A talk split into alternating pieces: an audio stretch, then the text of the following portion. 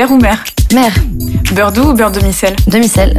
Hot dog ou galette saucisse Galette saucisse. Bière ou cidre Cidre. Bienvenue dans Demi-sel, le podcast qui révèle la Bretagne.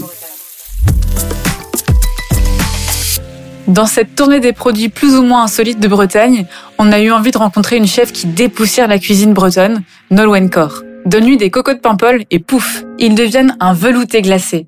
Un artichaut, il sera cuisiné façon barigoule bretonne avec de la verveine. Elle a appris avec les plus grands comme Jean-Luc Lourd ou Christian Lesquer. Elle a repris il y a peu le restaurant de ses parents, l'hostellerie de la Pointe Saint-Mathieu à Plougonvelin dans le Finistère, et en a fait un établissement gastronomique à la fois moderne et audacieux, étoilé depuis 2019. Bonjour Nolwenn, comment tu vas? Très bien et toi Ça va, merci. Félicitations, tu es la première chef étoilée du Finistère. Selon toi, qu'est-ce qui t'a permis de décrocher cette étoile?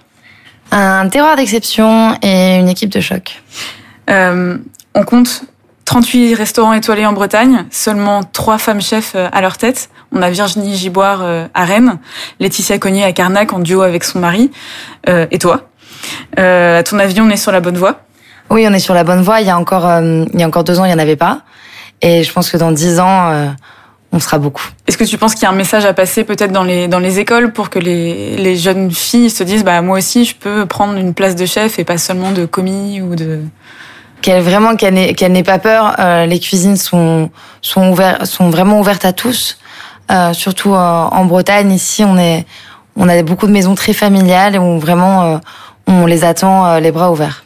Pendant notre euh, road trip pour ce podcast, on a rencontré plusieurs producteurs de safran, de sarrasin et d'algues. Est-ce que ce sont des produits que tu travailles toi au quotidien? Et si oui, comment? Alors oui, euh, on les travaille euh, tout au long de l'année. L'algue, c'est sous différentes formes. Ça commence avec le beurre quand on arrive au restaurant. On prépare un, un beurre à l'algue. Le safran, on le travaille sous forme d'émulsion au coquillage en ce moment, parce qu'il se marie très bien avec l'iode. Et enfin, le sarrasin. Le sarrasin, c'est un petit peu euh, le coup de cœur. On le travaille vraiment sous toutes ses coutures, euh, entier, en farine, euh, en pain. Il est, il est très présent dans la cuisine. Entier, tu fais quoi par exemple? Un, les petites graines, juste qu'on va simplement torréfier. On peut soit les torréfier euh, en salé pour les accompagner sur un poisson, donner du croustillant, ou alors en sucré dans une petite opaline nougatine, ce qui rajoute un petit croustillant sarrasin. euh. D'accord. Et en, et en farine, on fait quoi? On fait des gâteaux? On fait des... En farine, euh, là, le champ des, le champ des possibles est, est immense. On fait du pain, on fait des galettes, on fait des petits sablés, on fait euh, bien évidemment des tuiles croustillantes, des crêpes qu'on va aller euh, sécher. On fait plein plein de choses. Euh, on a aussi rencontré un brasseur pendant notre tournée de Bretagne. Est-ce que la bière, c'est quelque chose que tu mets à la carte pour des accords ou même peut-être en cuisine? Pas vraiment. Euh, on n'a pas encore travaillé sur la bière. Euh, Là, on est en préparation d'un- d'une recette à base de houblon et d'agrumes. Mais la bière en elle-même, pas encore. Ok. C'est une recette plutôt salée ou sucrée du coup? Sucré pour un dessert. Ok. Toi, tu es né en Bretagne, tu as été formé par des chefs bretons, tu as repris le restaurant familial ici dans le Finistère. Est-ce que tu as des influences autres que la Bretagne ou c'est vraiment 100% terroir euh, Bretagne?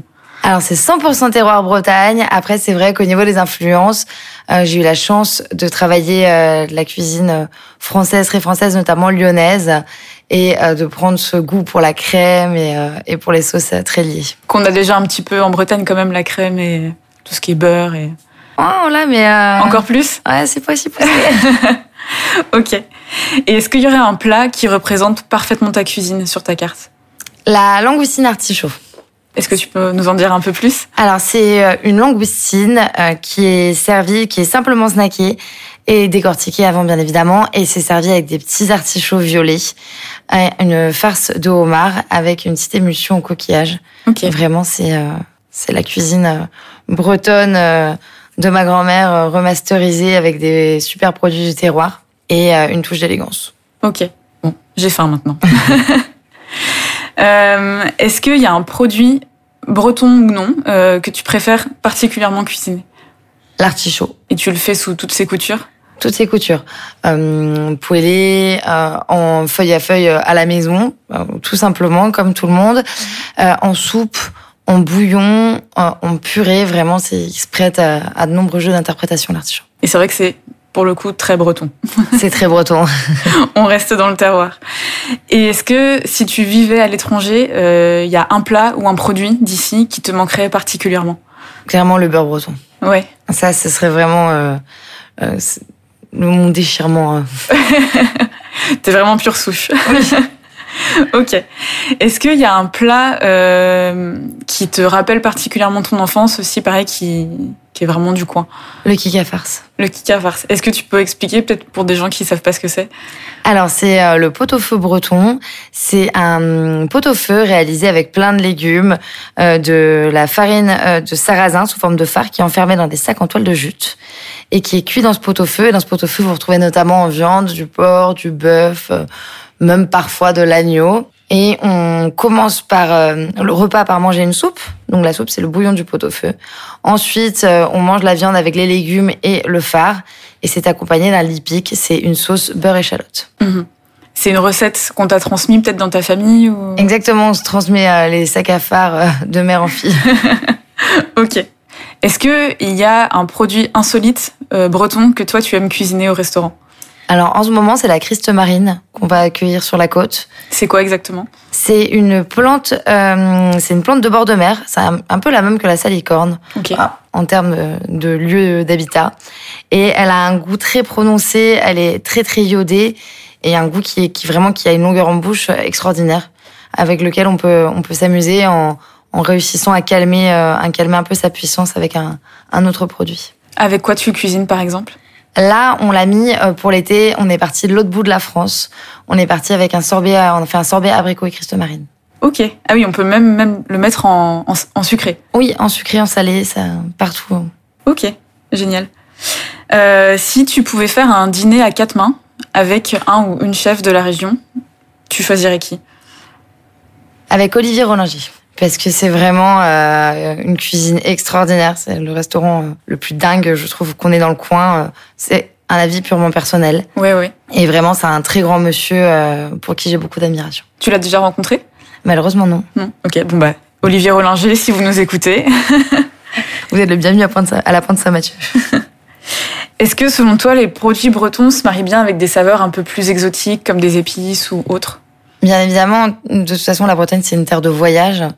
Et donc, nos produits ont, toujours été, euh, depuis la nuit des temps, mariés à, plein de plein de saveurs euh, ramenées dans les dans les cales des bateaux. Et euh, c'est vraiment des associations qui marchent à coup sûr et que j'utilise moi-même de temps en temps. Tu utilises quoi, par exemple?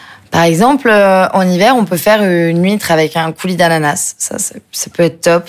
Ok. Euh, je fais une, un dessert euh, à la pomme avec une pomme de Bretagne et avec une glace avec un masala chai. Ok. Ça marche aussi, une glace masala chai. Il y a plein d'exemples comme ça que je pourrais vous citer, mais. Est-ce que tu peux nous expliquer ce que c'est le masala chai C'est un thé nilgiri noir qui est euh, mélangé avec plein d'épices et c'est fait en Inde ou ailleurs, bien évidemment. Nous, on a de, de l'Indien. C'est un produit que tu as découvert euh, comment? Avec euh, un vendeur d'épices brestois qui est indien et qui fait des produits euh, d'exception. Ok. Est-ce qu'il y a un endroit en Bretagne où tu aimes particulièrement aller pour te balader ou pour manger? Alors, j'aime beaucoup aller vers la Bervrac et notamment pour manger au vivier de Pratarkoum. Caroline Madègue, l'été, ouvre un restaurant pendant deux mois. Mhm. Donc, c'est vraiment un restaurant les pieds dans le parc à huîtres avec des plateaux de mer d'exception. Super. Tout à l'heure, à la question terre ou mer, tu as choisi mer. Euh, du coup, ce sont des produits que tu privilégies dans ta cuisine, les produits de la mer? Oui, ils ont vraiment euh, une place euh, de choix sur la carte. Notamment, les produits qu'on travaille ont souvent des saisons assez courtes.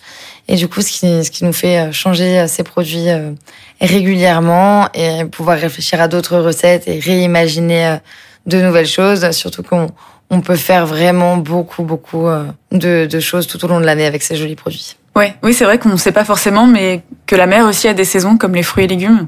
Exactement, et c'est vraiment primordial euh, en tant que chef de cuisine ou cuisinier de, de connaître euh, ces saisons euh, des produits. Hum. Toi, tu les as appris comment ces saisons sur le sur le tas ou quelqu'un t'a renseigné? Non, c'est vraiment au, fil au fil du temps. J'ai eu la chance de travailler avec des entreprises qui étaient auparavant qui étaient respectueuses aussi de des saisons, donc ce qui m'a déjà appris voilà les les bases. Et puis après ici, de toute façon, on voit bien c'est c'est pour les commandes, c'est c'est beaucoup plus facile. Il y a des produits qu'on a en abondance à certaines périodes et d'autres qu'on n'a pas. Hum, hum. Et comme il est hors de question d'aller chercher à l'autre bout de la planète les produits, enfin, ça, ça a du sens. Ça tombe sous le sens, ouais. Alors forcément, même si tu préfères la mer, tu as besoin de la terre aussi pour cuisiner. Euh, tu choisis comment les producteurs avec qui tu travailles euh, dans le coin? Alors, euh, comment on les choisit? Alors en fait, on les, on les choisit, euh, on les choisit pas vraiment. Ce sont des producteurs évidence. Tout simplement parce qu'ils sont vraiment tout près de chez nous. Et euh, c'est des hommes et des femmes passionnés qui font euh, un travail euh, dans leur dans leur champ ou euh, ou dans leur ruche, dans leur parc, euh, un travail d'exception et euh, et de passionné à passionné. Je pense qu'on on arrive à bien s'entendre et ça se fait comme ça. Ok. Ce sont des gens avec qui euh, tes parents qui avaient le restaurant avant travaillaient déjà ou, ou, ou que toi tu as repéré au fil du temps? Voilà, pas forcément, il y a tout. Il y en a avec qui on travaillait déjà, il y en a qui se sont installés aussi, avec qui on a le même âge. Mhm. Vraiment, il y a, il y a vraiment tout âge, euh, tout âge et tout profil. Ok.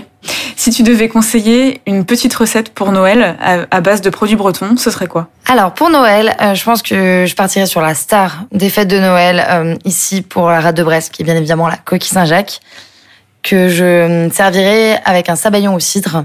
Tout simplement, on, on décoquille euh, la coquille, on, on y met notre sabayon au cidre, gratiné une minute au four, et ça vous fait vraiment un plat simple et exceptionnel. Ok. Est-ce que tu aurais une anecdote un peu insolite ou rigolote qui t'est arrivée euh, au cours de ta carrière? Alors, une qui est, qui est assez rigolote, c'est qu'on préparait la remise des diplômes euh, à l'Institut Paul Bocuse. Donc, pour, pour les gens qui, qui allaient se faire diplômer, j'étais en première année. Euh, on était à l'auditorium de Lyon et on courait dans les couloirs parce que on- j'étais vraiment en retard et avec euh, avec euh, le, le groupe de cuisiniers, on, on était on était très en retard. On courait, on courait. Et là, il y a un moment, j'ai un croisement de couloir et j'ai pas vu Paul Bocuse et j'ai failli lui rentrer dedans. C'était la première fois que je le rencontrais. Faut savoir que pour pour tout cuisinier, c'est un peu un peu notre dieu ou, ou notre président euh, de la République des cuisiniers, on va dire. Et, euh, et du coup, j'ai été très impressionnée et il a été super sympa en plus. Euh, Il t'a dit quoi? Il dit ça va, ça va les filles, vous allez bien, voilà.